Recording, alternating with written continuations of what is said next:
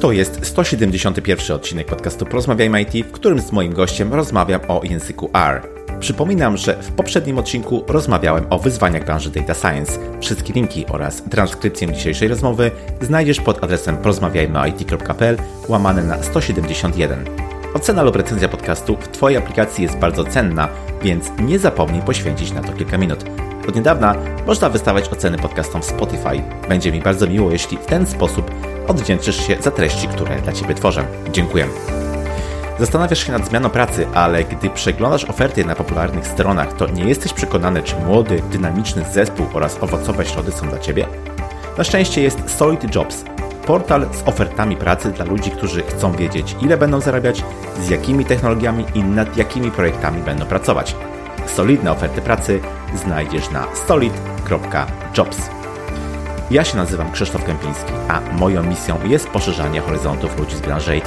Środkiem do tego jest m.in. ten podcast. Wspierając mnie przez Patronite pomagasz w realizacji tej misji, dlatego już dziś wejdź na porozmawiajmyit.pl łamane na wspieram i sprawdź szczegóły. Ja natomiast bardzo dziękuję moim obecnym patronom. A teraz życzę Ci już miłego słuchania. Odpalamy.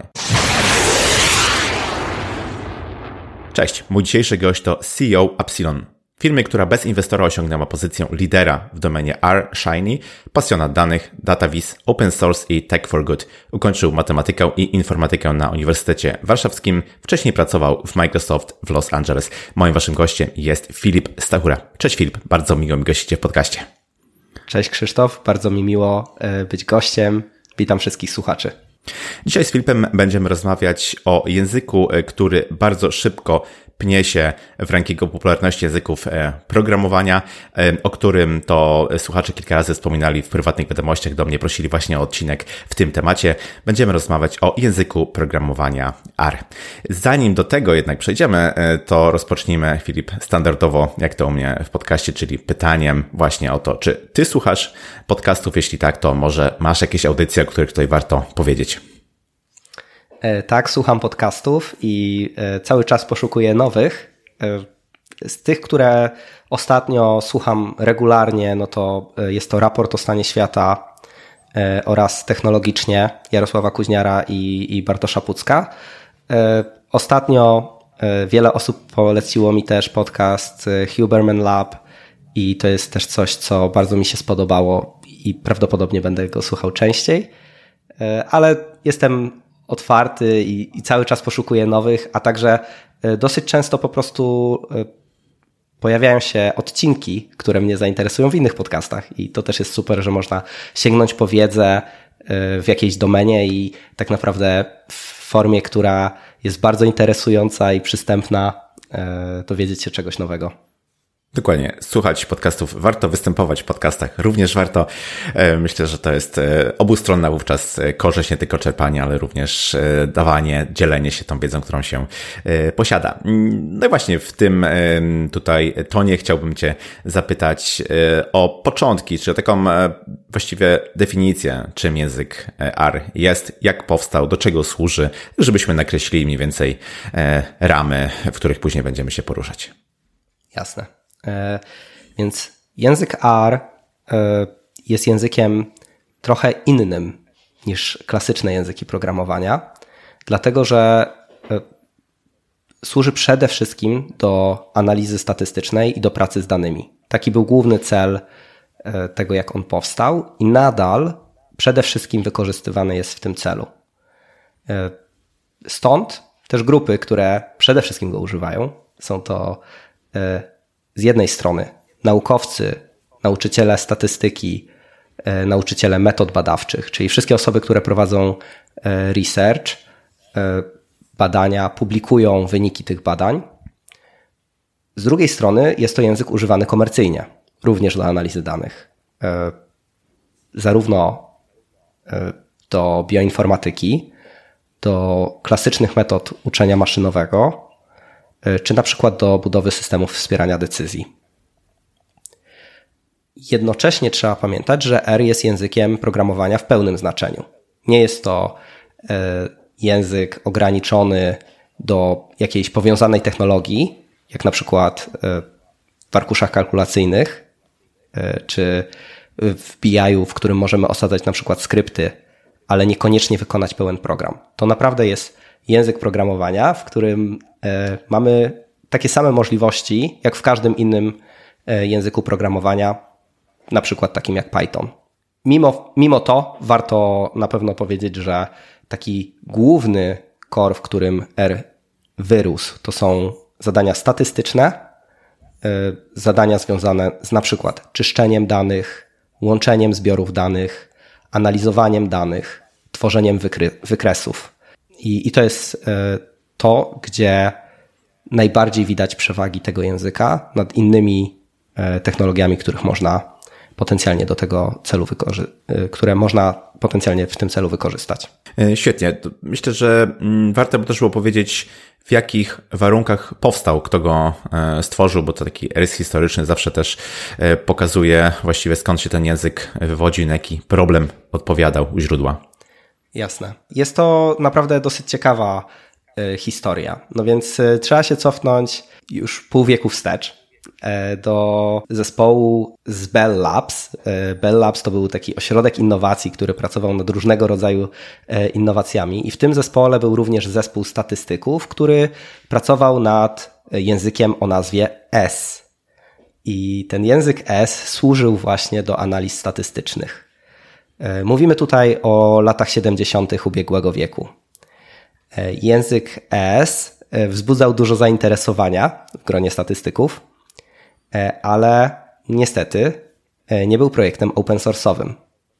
Stąd e, pojawiła się grupa ludzi, w szczególności dwóch statystyków, którzy po pierwsze mieli imiona na litery R, a po drugie w nawiązaniu do języka S jako w pewnym sensie następcy stworzyli język R i wypuścili go jako open source po raz pierwszy w 1995 roku. Co ciekawe, większość programów napisana w S działa w R, bez zmian. Więc jest to w pewnym sensie naprawdę tak, taka sukcesja. Można ją porównywać na pewno do C i C.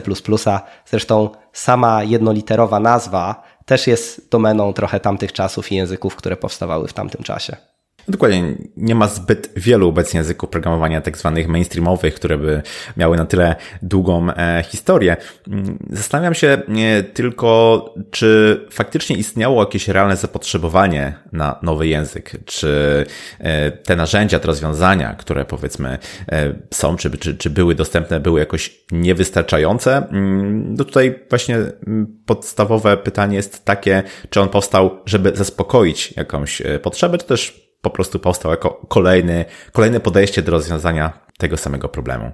Myślę, że z jednej strony to, co y, wyróżnia R, no to to na pewno, że jest open source. Jeżeli spojrzymy na języki służące do analizy danych, to jest tam dużo technologii i sam jako y, student również matematyki, na przykład używałem na y, wyjazdach, czy to z Polskiej Akademii Nauk, czy, czy pracy na studiach, na przykład MATLABa. Mhm tylko są to technologie komercyjne, co drastycznie tak naprawdę utrudnia e, prowadzenie analiz z wykorzystaniem tej technologii, ponieważ pierwsze co, to trzeba pokonać e, problem zdobycia licencji e, i naprawdę działania w tym języku. R jako język jest całkowicie darmowy, możemy go pobrać i możemy dzisiaj pisać kod i analizować dane i każdy na świecie może to zrobić. W przypadku języków takich jak MATLAB czy wspomniany S, nie było to możliwe i tak naprawdę ograniczało się do dużych instytucji, które kupowały takie oprogramowanie dla swoich zespołów naukowców. Myślę, że tutaj ta główna potrzeba, która e, była, to możliwość kształcenia tanio studentów, którzy później przychodzą na rynek pracy i znają już narzędzie, z którym chcą pracować, mhm. bez, bez konieczności kupowania drogiej licencji. Jasne. No teraz można powiedzieć, że praktycznie większość oprogramowania działającego komercyjnie w jakiś sposób z tego komponentu open source'owego korzysta. Nawet NASA wykorzystuje tego typu rozwiązania, więc e, to, to jest jak gdyby znak, myślę, tych naszych czasów, że w ten sposób oprogramowanie dostaje dodatkową możliwość właśnie rozwoju poprzez, poprzez community. E, chciałbym tu, jeszcze wrócić. Jeżeli mogę Krzysztof wtrącić, to Pewnie. właśnie e, Myślę, że ciekawostką jest również to, że NASA również używa R i również używa technologii Shiny, o której będziemy dzisiaj rozmawiać. Dokładnie, dokładnie. Właśnie, jak mówimy o mm, technologiach, to chciałbym Cię jeszcze zapytać o może nieco mm, głębsze podstawy technologiczne e, tego języka. Czy to jest język e, właśnie interpretowany, kompilowany, obiektowy, funkcyjny? Gdybyś mógł troszkę e, tutaj powiedzieć, na jakich pryncypiach on się osadza. Mhm. Jest to język interpretowany. Jeżeli chodzi o mm, takie możliwości, jeśli chodzi o performance, to jest to zbliżony do języka Python. E, ze względu na to, że jest językiem interpretowanym, po prostu tutaj podobne reguły gry e, działają. E, można rozszerzać pakiety, wsadzając tam elementy C i Fortrana, co pewnie dzisiaj nie jest zbyt mm. popularnym rozwiązaniem, ale w tamtych czasach, kiedy R powstawał, bardzo dużo rozwiązań numerycznych było już napisanych w Fortranie, więc R po prostu z nich czerpał, zamiast je reimplementować ale na pewno jest to język pod względem performance'u wolniejszy niż na przykład Julia, e, która jest kolejną z alternatyw do pracy z danymi i, i statystycznymi. To, co na pewno działa na, e, jest gigantyczną przewagą ERA, zarówno nad Julią, przede wszystkim nad Julią, ale również nad Pythonem, to to, że wszystkie te pakiety zostały przetestowane zarówno teoretycznie, jak i w praktyce e, wzdłuż i wszerz. I nieraz mhm. zdarzało się w naszych projektach analitycznych, że w Pythonie jakieś elementy statystyczne, analityczne po prostu nie działają w przypadkach brzegowych, a w erze wszystko działa.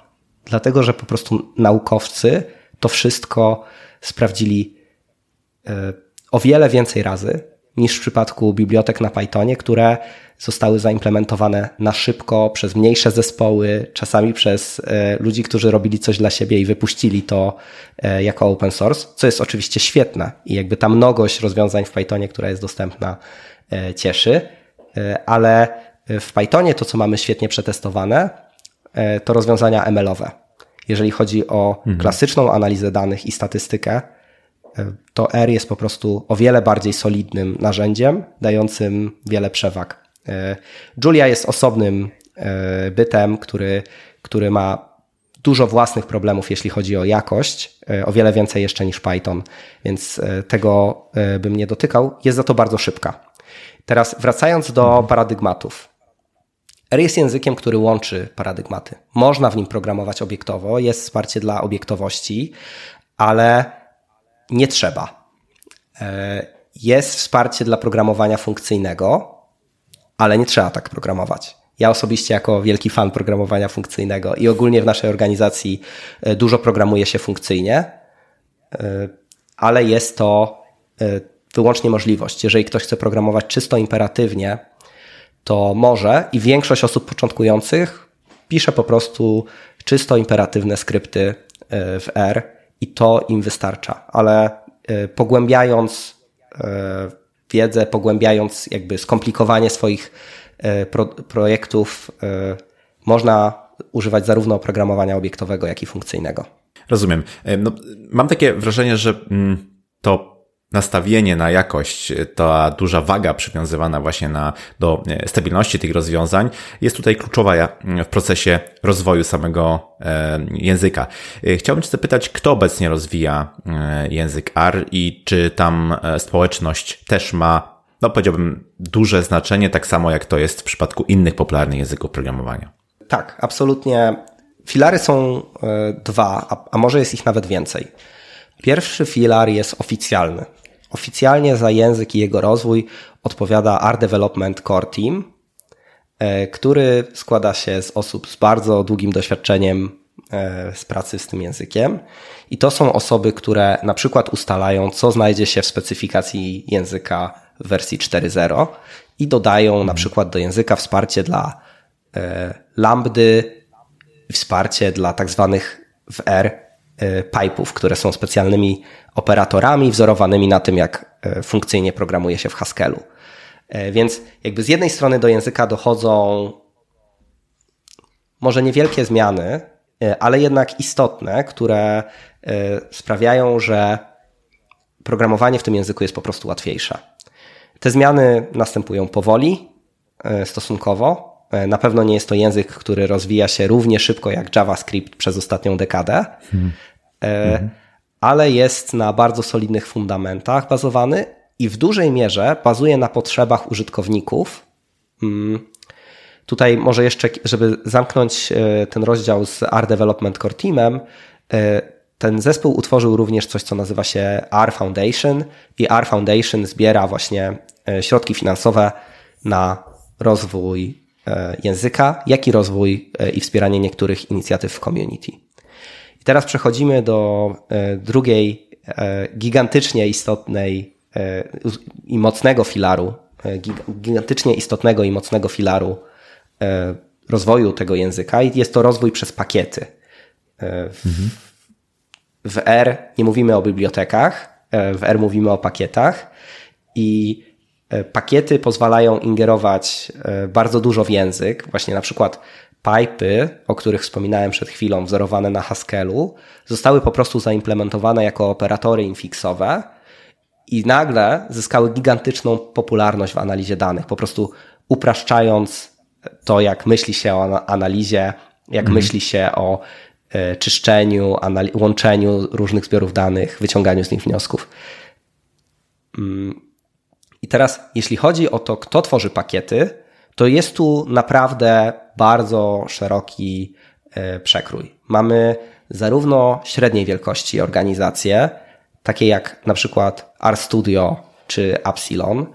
E, I RStudio jest firmą, która bardzo mocno wyrosła z open source e, i zatrudnia niektórych z czołowych kontrybutorów i twórców pakietów open source. Między innymi bardzo słynnego w community era Hadleya Wicama, który jest twórcą szeregu pakietów, o których będę mówił. RStudio jest też odpowiedzialne i stworzyło framework Shiny, który jest frameworkiem na licencji e, GPL, jest frameworkiem open source i pozwala tworzyć e, dashboardy i systemy wspierania decyzji, aplikacje webowe generalnie z wykorzystaniem R. Mhm. E, ale również widzimy taki trend tworzenia pakietów przez pojedyncze osoby czy zespoły w bardzo dużych organizacjach. Tak? Czyli mamy na przykład bardzo dużą firmę farmaceutyczną i tam mały zespół opracował coś ciekawego i dzieli się z tym e, z community i coraz więcej e, jest sytuacji, w których ludzie dostają zgody na to w dużych organizacjach, aby podzielić się z tym e, z całą społecznością. Kolejny ważny trend no to są po prostu zespoły naukowców. Mamy na przykład naukowców, którzy prowadzą badania nad komórkami rakowymi i oni wypuszczają pakiety również jako open source, które służą na przykład do analizy komórek rakowych albo do innych badań genetycznych. Zresztą bioinformatyka, o czym jeszcze będę dzisiaj mówił, jest e, bardzo, e, bardzo mocno powiązana z językiem e, R czy R. Więc to jest kolejna grupa. Uniwersytety, naukowcy i nawet studenci tworzą różne pakiety. Niektóre z nich zyskują popularność, inne nie E, ale każdy może swój, swój pakiet stworzyć, kontrybuować do istniejących e, i oczywiście, e, co też jest ważne, wrzucić do największego repozytorium pakietów, które nazywa się CRAN i jest ogólnie dostępne. Jeżeli Twój pakiet pojawi się na kranie, to każdy używając konsoli ERA będzie mógł go bardzo łatwo zainstalować. Więc w tym sensie to jest też bardzo uproszczone, e, jeżeli chodzi o zarządzanie systemem pakietów. Jest to mocno wbudowane w język. Mhm. E, I nie mamy tutaj takiej konkurencji jak w niektórych innych językach programowania, że tak naprawdę w jednym projekcie mamy inny system do zarządzania pakietami, e, w innym jeszcze inny. Myślę, że też ważnym trendem, który jest w Arze, to to, że coraz więcej pakietów jest pisanych przez programistów, czyli nie tylko tych naukowców, nie tylko statystyków, nie tylko bioinformatyków, ale też e, programistów, tak jak e, no właśnie w Epsilonie w naszym wypadku. My tworzymy e, sporo pakietów również. I to, co my nowego dosyć wnosimy do tej, tego języka, w którym jest tak dużo osób z różnymi bardzo backgroundami, to jest z kolei ten bardzo solidne podejście, ten, ten background programistyczny i bardzo solidne podejście do e, jakości e, tworzenia oprogramowania, e, testowania oprogramowania w sposób automatyczny i tych wszystkich dobrych praktyk, których sami się nauczyliśmy na studiach i później zdobywając doświadczenie w innych firmach. Jasne, myślę, że takie e, solidne, solidne podejście e, inżynierskie jest, jest potrzebne w pewnym momencie. E, jest wręcz wymagane, żeby znieść rozwój języka na wyższy poziom. Ale ja Cię chciałem jeszcze zapytać, czy ktoś finansowo wspiera rozwój języka R, no bo o ile faktycznie open source to jest jak gdyby jedna rzecz, e, pakiety tworzone albo hobbystycznie e, przez pasjonatów, albo przez firmy, które jak gdyby oddają do społeczności właśnie tą wartość w ten sposób. E, o tyle wspomniałeś o R Development Core Team, czy to jest w jakiś sposób grupa, e, która e, otrzymuje środki e, z zewnątrz, czy, czy ktoś tutaj kontrybuje do rozwoju również finansowo?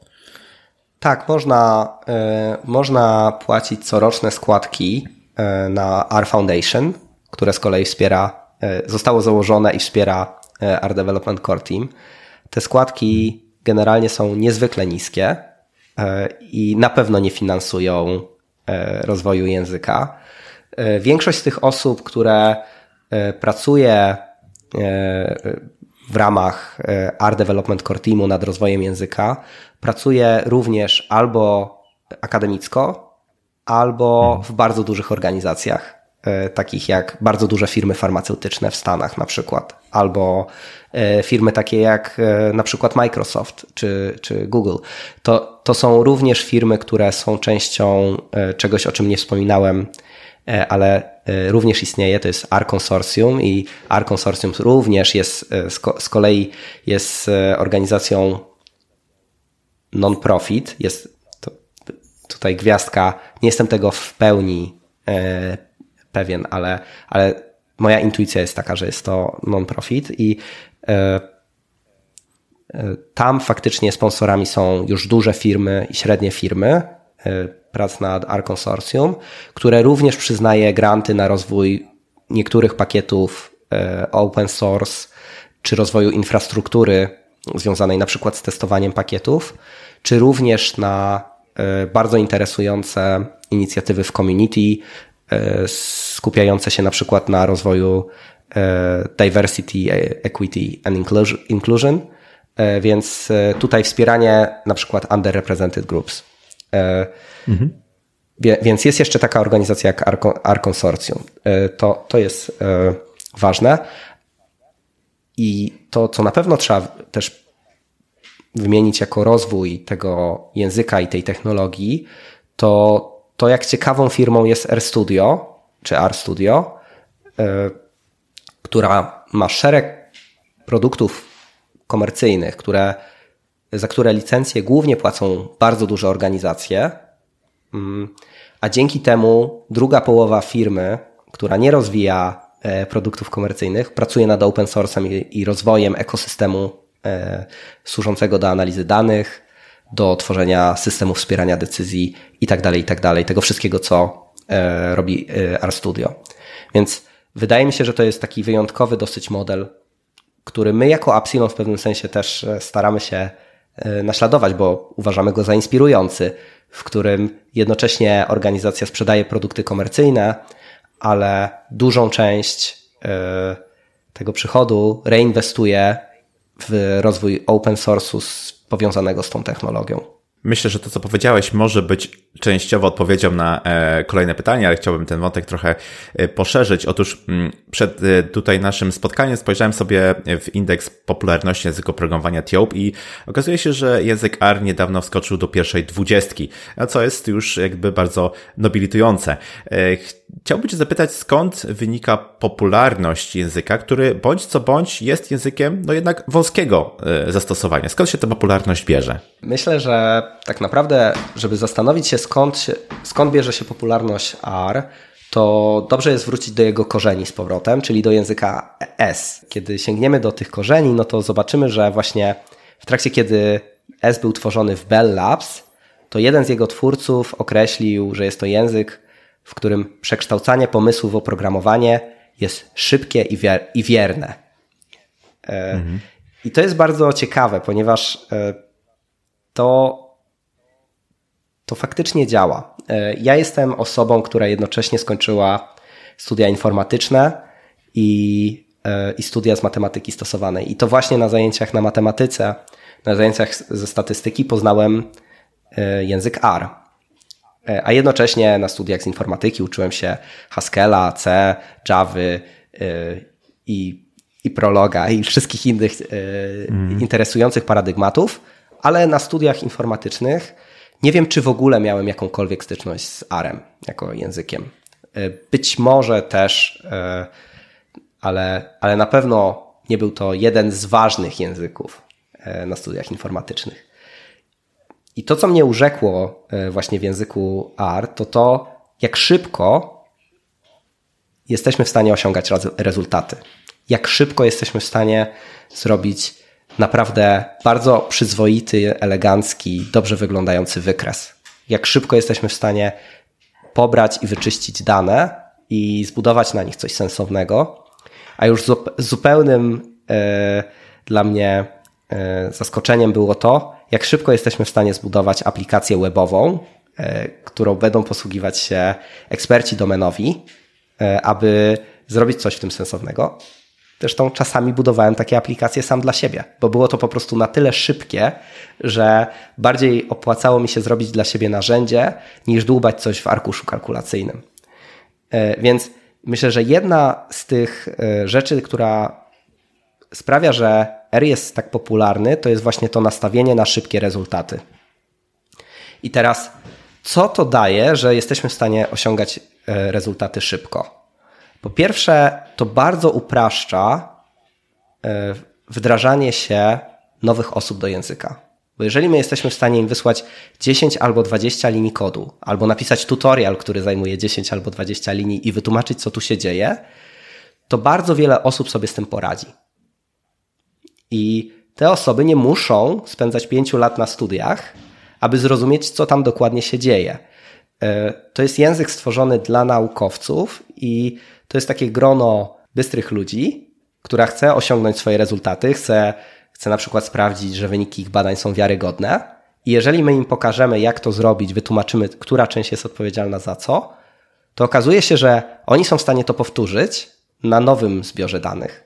Albo Następnym razem chcą e, zrobić wizualizację i widzą, że tą wizualizację są w stanie napisać w 5 albo 10 linii znowu i to działa.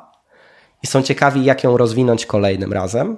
I ta nauka postępuje bardzo organicznie, czyli mamy bardzo silny język pod względem ekspresji, jakby łatwo jest wyrażać rzeczy e, i jest niski próg wejścia. Myślę, że to jest jakby jeden z fundamentalnych powodów, dlaczego R jest popularny i jest popularny coraz bardziej. Kolejna rzecz, która mhm. wpływa na popularność języka R, to to, że jeżeli przejdziemy sobie przez większość uniwersytetów w dzisiejszych czasach i spojrzymy na to, jak wygląda kurs statystyki, który na bardzo wielu kierunkach jest obowiązkowy, tak, i mówię o takich kierunkach jak nie jak informatyka, tylko właśnie mówię o kierunkach jak ekonomia, biologia, yy, wszelkie yy, kierunki związane tak naprawdę z life sciences, mm, ale też nawet psychologia, e, bo z takimi ludźmi po prostu rozmawiam na konferencjach, e, kiedy, kiedy jeżdżę. Mamy bardzo, bardzo szeroki przekrój ludzi, którzy w pewnym momencie zetknęli się z R czy z R i udowodnili sobie, że potrafią programować.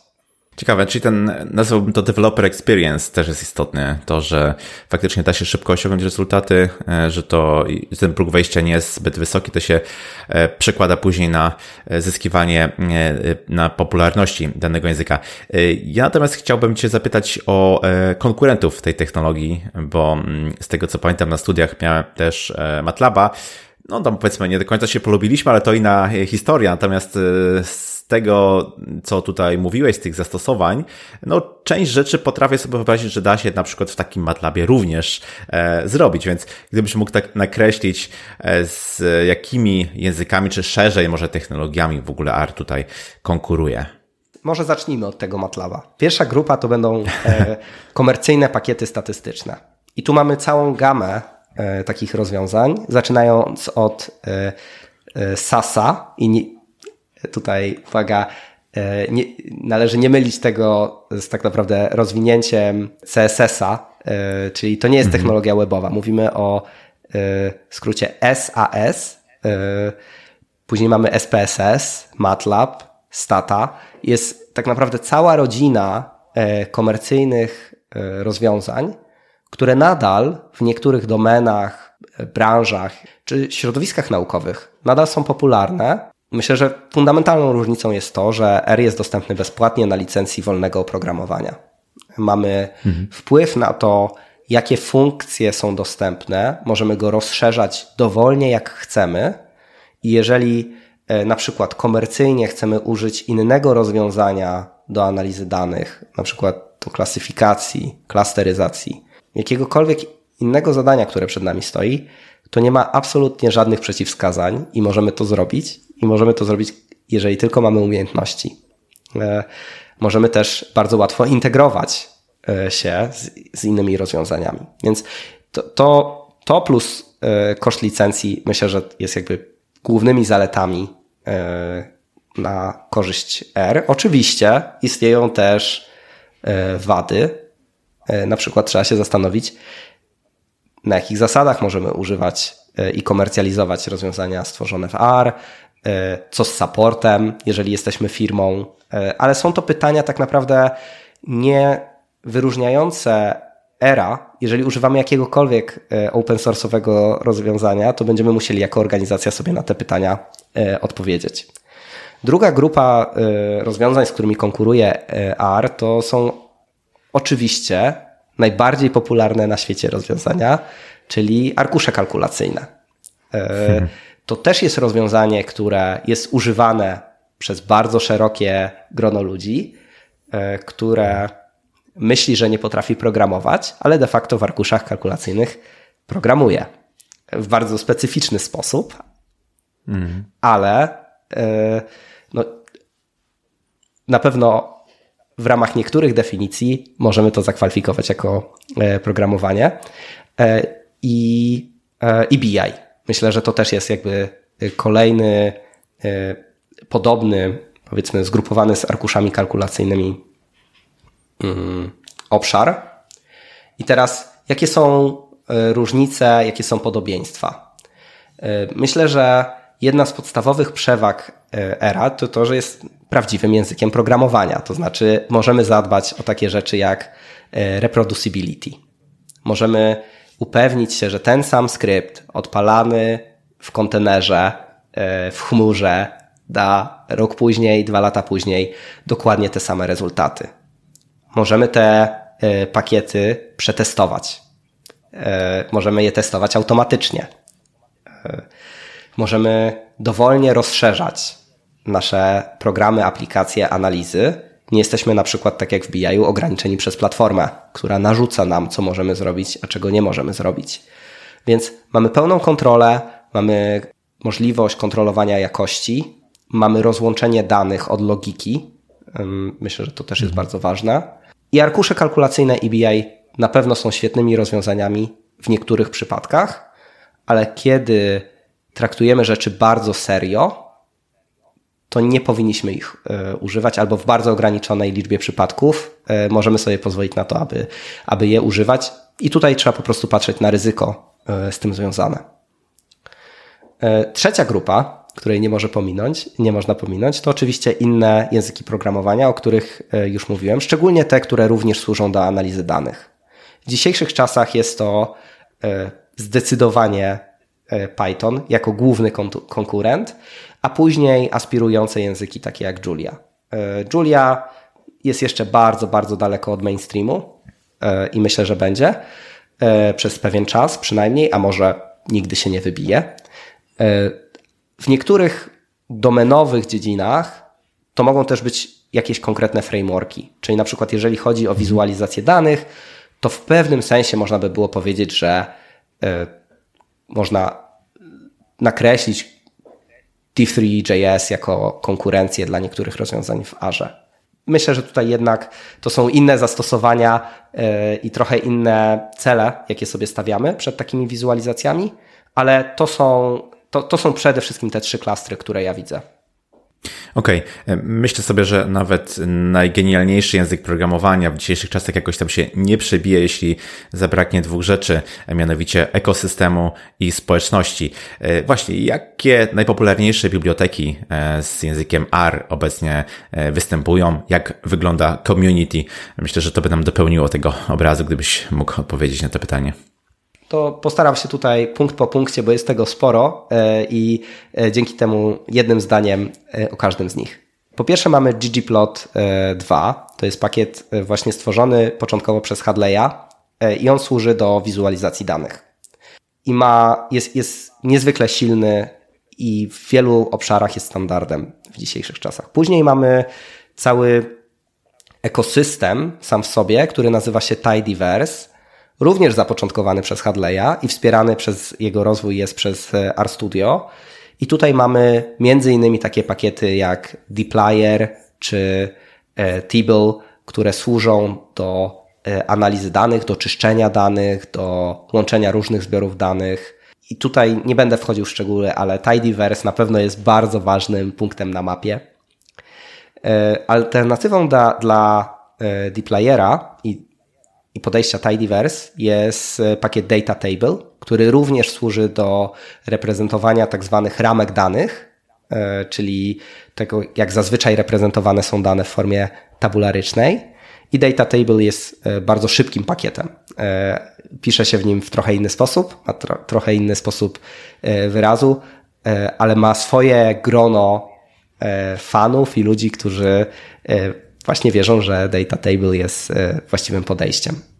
E, na pewno bardzo ważnym pakietem jest Shiny. E, Shiny jest bardzo popularny i to jest naprawdę niesamowite, kiedy widzi się ludzi, którzy nie mieli nigdy styczności z programowaniem, a którzy tworzą aplikacje webowe i co więcej, mają użytkowników, którzy używają tych aplikacji regularnie.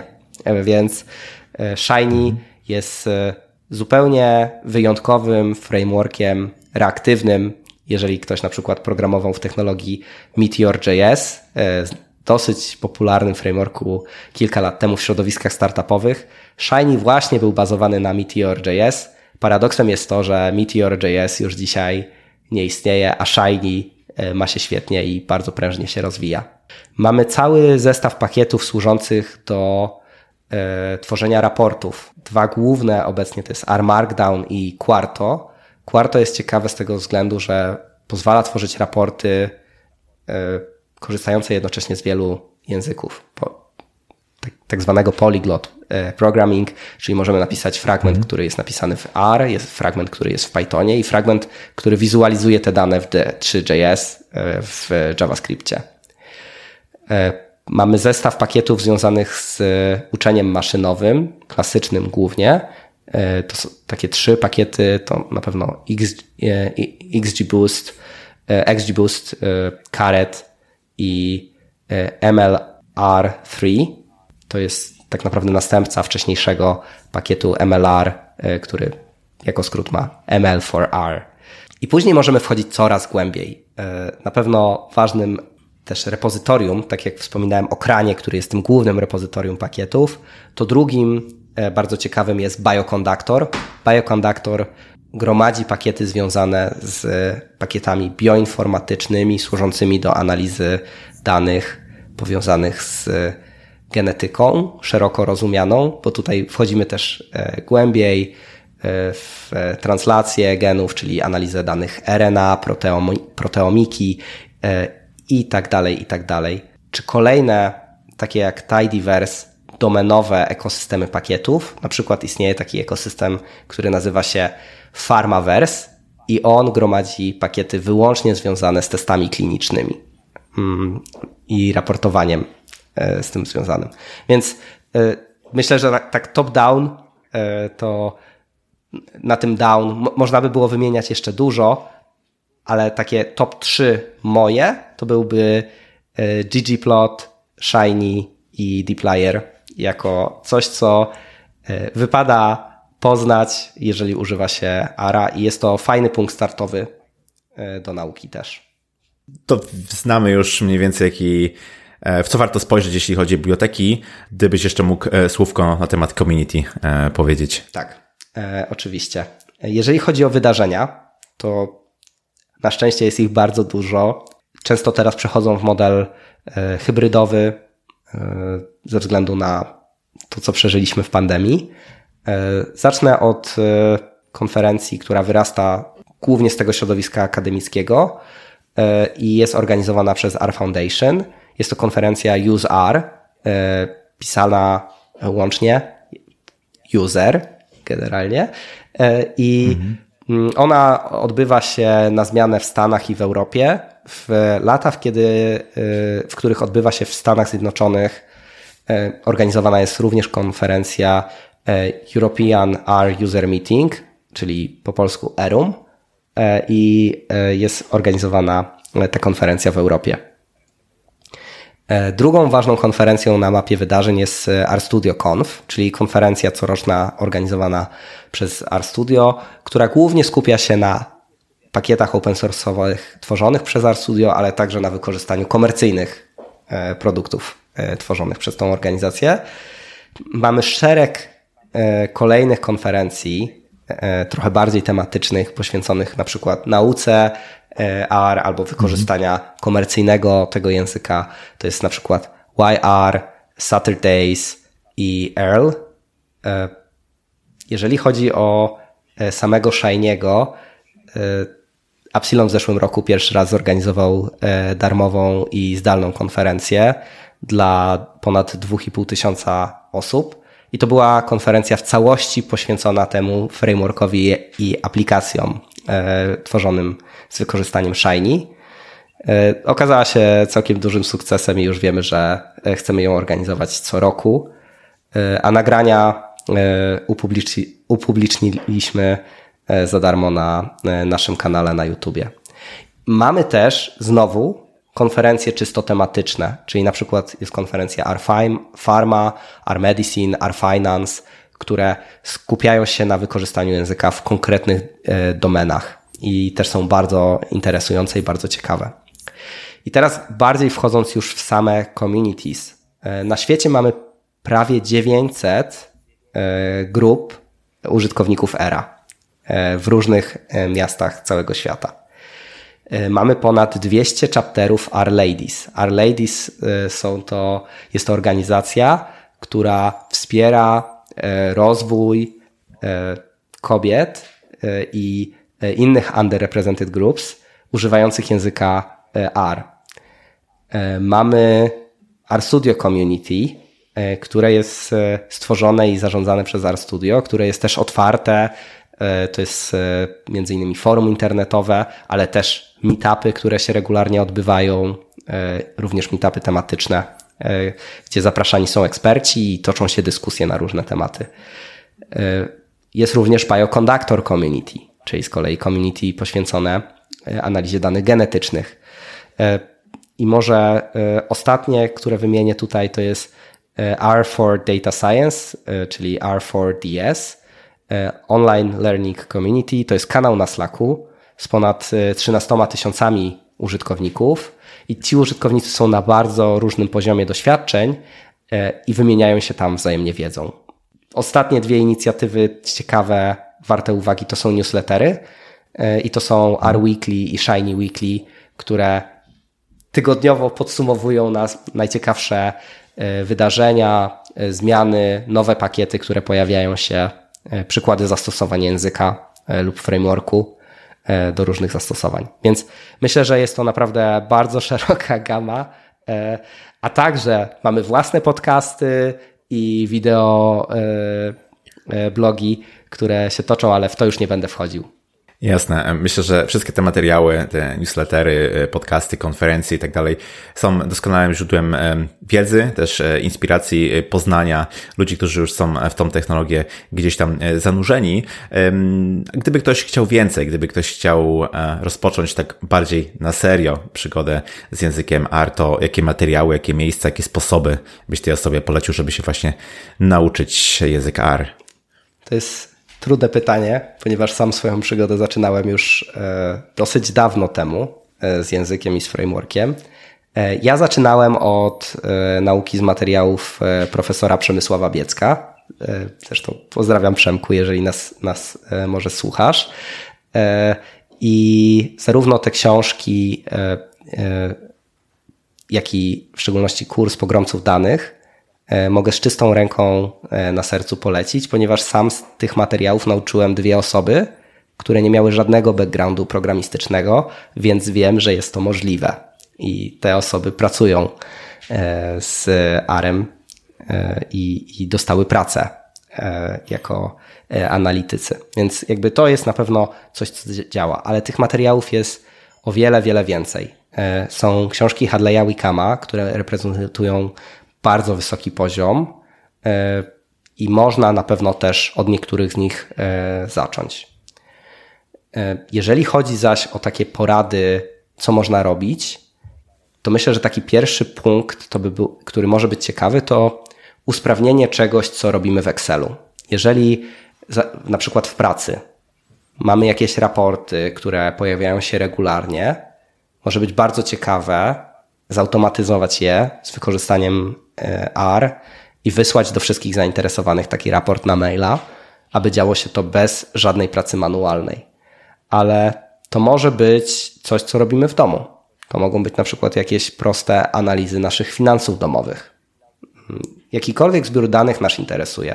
Widziałem fantastyczne analizy korzystające na przykład z danych zbieranych przez e, aplikacje e, fitnessowe czyli jeżeli ktoś zbiera swoje dane e, z, z biegów i chciałby zobaczyć, jak to wygląda na przykład w skali miesięcy albo lat e, na mapie, albo przeanalizować dystans, który przebiega, albo czemu w jakieś tygodnie może jest ciężko wyjść, pobiegać, to, to może być bardzo ciekawe i powiązane z naszą pasją. Na pewno mogę też polecić naszego bloga i nasze materiały na przykład na YouTubie, szczególnie dla osób, które chcą się nauczyć e, frameworku Shiny i, i tworzyć na przykład systemy wspierania decyzji. To, e, to są rzeczy, które e, na szybko przychodzą mi do głowy i myślę, że taki, takie podejście też learn by doing to to w erze jest faktycznie bardzo możliwe, bo nie potrzeba tego kodu dużo do jakichś pierwszych rezultatów i to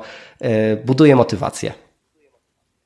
Mhm. Jasne. A dla osób, które e, chciałyby coś więcej, które chciałyby być może swoją karierę pokierować w tym e, kierunku, e, powiedz proszę, jak wygląda rynek pracy osób programujących w języku R, gdzie szukać ofert pracy, jak w porównaniu do innych języków wypada konkurencyjność tych ofert?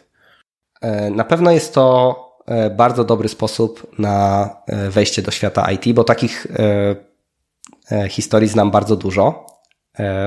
Zresztą nam też zdarza się zatrudniać na przykład doktorantów, którzy stwierdzili, że nie chcą kontynuować kariery naukowej, e, albo e, zdarza nam się zatrudniać ludzi, którzy są bardzo zdolnymi samoukami i sami nauczyli się po prostu e, wielu rzeczy i są w stanie udowodnić tą wiedzę w procesie rekrutacji, więc to jest na pewno bardzo fajne. Jeżeli chodzi o firmy, które zatrudniają analityków ze znajomością R, to jest ich naprawdę bardzo dużo, o wiele więcej niż może wydawać się naszym słuchaczom dzisiaj. E, to widać po konferencjach, na które przychodzimy, i dlatego warto też o tym mówić, że na przykład takie organizacje jak NASA używają R, ale jeżeli spojrzymy sobie na największe organizacje, zresztą e, my jako firma pracujemy głównie z firmami, firmami Fortune 500. W Polsce, jeżeli pójdziemy na eventy arowe, to spotkamy tam analityków pracujących w dużych bankach, e, w bardzo dużych e, firmach FMCG, w bardzo dużych konsultingach e, polskich, więc to jest ciekawe zjawisko, ponieważ bardzo popularny język, który zatrudnia bardzo wykwalifikowanych analityków, jest na przykład na jobboardach nadal całkowicie pomijany. Więc szukanie pracy w R jest trochę inne niż szukanie pracy w Pythonie czy w JavaScriptie. Myślę, że warto e, pojawić się na wydarzeniach związanych z R, również tych wirtualnych, albo przynajmniej zobaczyć, kto jest sponsorem i z jakich firm są prelegenci, warto śledzić to, co się dzieje na LinkedInie, na Twitterze, aby widzieć, kto tej technologii używa i próbować budować też relacje, ponieważ przez klasyczne jobboardy IT taką pracę będzie nam znaleźć trudno. Ale zapewniam, że firmy takich analityków szukają i zatrudniają. Po prostu jest to w tych organizacjach umiejscowione trochę inaczej niż klasyczne zespoły programistów. Jasne, jasne, rozumiem. Dlatego też sposób szukania e, musi być odpowiednio, odpowiednio inny. Ja, myślę, że to jest kwestia czasu, e, kiedy właśnie świadomość, że taki język już jakby nie było mainstreamowy, funkcjonuje i że oferty pracy po prostu na tych klasycznych jobboardach będą również taka, taki filtr jak język R gdzieś tam, e, gdzieś tam miały. Dobrze, Filip, ja myślę, że tutaj bardzo fajnie e, wprowadziłeś i powiedziałeś, gdzie mniej więcej ten język obecnie jest, e, jak się wywodzi, skąd się wywodzi. Warto by było jeszcze na koniec spojrzeć, w którym kierunku zmierza. Jaka przyszłość według Ciebie czeka język R? To jest bardzo trudne do wróżenia, ale jeżeli ja bym miał coś obstawiać, to właśnie wydaje mi się, że Julia, mimo że jest bardzo ciekawym eksperymentem, e, się nie wybije i jakby nie zastąpi e, tego, tej pewnej dynamiki pomiędzy e, R i Pythonem, która jest obecnie przez długi czas. Może pojawi się jakiś inny gracz. Mm, na pewno to, co można zaobserwować, ja, to, ja, ja tak obstawiałbym, tak to widzę, to to, że open source będzie, będzie zjadać e, bardzo dużo komercyjnego software'u, e, na przykład wypierać takie rozwiązania jak SaaS, jeśli chodzi o na przykład testy kliniczne. Bardzo dużo mhm. testów klinicznych, zdecydowana większość leków raportowana jest do FDA w celu autoryzacji z wykorzystaniem SaaS, ale widać niezwykle wielką chęć, aby to zmienić i aby wykorzystywać do tego rozwiązania open source. E, stoją za tym różne wyzwania technologiczne, które trzeba rozwiązać, aby to się wydarzyło, ale e, ja bym obstawiał e, tak, że to się wydarzy i to w dosyć niedługiej przyszłości. Myślę, że powiązanym elementem będzie wypieranie tych komercyjnych zastosowań dalej ze środowisk naukowych, takich rozwiązań jak MATLAB, że będą one jeszcze rzadziej nauczane w porównaniu do ARA, a w konsekwencji jeszcze rzadziej wykorzystywane e, w procesie samych analiz i, e, i publikowania i dzielenia się mm, przy publikacji e, paperów naukowych. Miejmy nadzieję, że jakby ten ruch open science i, i dzielenia się też faktycznie analizami, idealnie danymi, pozwoli nam wznieść naukę na jeszcze wyższy poziom i upewniać się, że te e, eksperymenty są e, reprodukowalne i że bazujemy na e, faktycznej wiedzy, która, która dzięki temu powstaje. Z ciekawych jeszcze rzeczy, które się dzieją, no to tak jak w innych językach, WebAssembly, moim zdaniem mhm. to jeszcze bardziej mniejszy próg wejścia, to, że każdy będzie mógł użyć R bezpośrednio w przeglądarce, nawet w bardzo odległych e, miejscach świata, szczególnie dla osób, które dużo nie programowały dotychczas albo nigdy nie programowały. E, w połączeniu z tymi szybkimi rezultatami to może być bardzo ciekawe, jak będziemy mogli uczyć ludzi e, wykorzystywać ten język do tego, aby zrobili coś szybko. I, i to myślę będzie budowało ekscytację, będzie zachęcać do nauki i budować ich kompetencje. Myślę, że też stopniowe większe przenikanie się z Pythonem i, i JavaScriptem e, to jest coś, co też widać jako trend i to jest potrzebne, e, ponieważ te technologie razem są o wiele silniejsze niż rywalizując pomiędzy mhm. sobą. I część ludzi, programistów to widzi i chce tego, e, z tego korzystać i chce budować rozwiązania, które używają najlepszych narzędzi do odpowiednich zadań, a niekoniecznie w całości e, kopiować to, co jest w innych językach e, i w pewnym sensie wymyślać koło na nowo. Świetnie, brzmi to naprawdę dobrze. A w dzisiejszym odcinku podcastu o języku programowania R opowiadał Filip Stachura z firmy Epsilon. Filip, bardzo Ci dziękuję za poświęcony czas, za rozmowę. To ja dziękuję Krzysztof za zaproszenie i za poświęcony czas. Dziękuję bardzo, ale zanim Cię jeszcze wypuszczę, to powiedz e, proszę, gdzie Cię można znaleźć w internecie albo do jakich miejsc chcielibyśmy słuchaczy odesłać. Można mnie bardzo łatwo znaleźć na e, LinkedInie. Mój adres mailowy też jest łatwy do zgadnięcia odpowiadam na wszystkie sensowne wiadomości, więc zapraszam do kontaktu. E, poza tym mam również konto na Twitterze. Jeżeli chodzi o wszystkie pozostałe linki, postaram się jak najwięcej e, do Ciebie przesłać, abyśmy mogli odesłać ludzi zarówno do materiałów, do nauki, czy wydarzeń, które się odbywają w community erowym. Świetnie, oczywiście wszystkie linki będą w notatce do odcinka. Filip, jeszcze raz bardzo Ci dziękuję. Do usłyszenia. Cześć. Cześć. I to na tyle z tego, co przygotowałem dla Ciebie na dzisiaj. Po więcej wartościowych treści zapraszam Cię do wcześniejszych odcinków. A już teraz, zgodnie z tym, co czujesz, wystaw ocenę, recenzję lub komentarz w aplikacji, której słuchasz lub w social mediach. Zawsze możesz się ze mną skontaktować pod adresem krzysztofmałpa.porozmawiajmy.it.pl lub przez media społecznościowe. Ja się nazywam Krzysztof Kępiński, a to był odcinek podcastu Porozmawiajmy IT o języku R. Zapraszam do kolejnego odcinka już wkrótce. Cześć!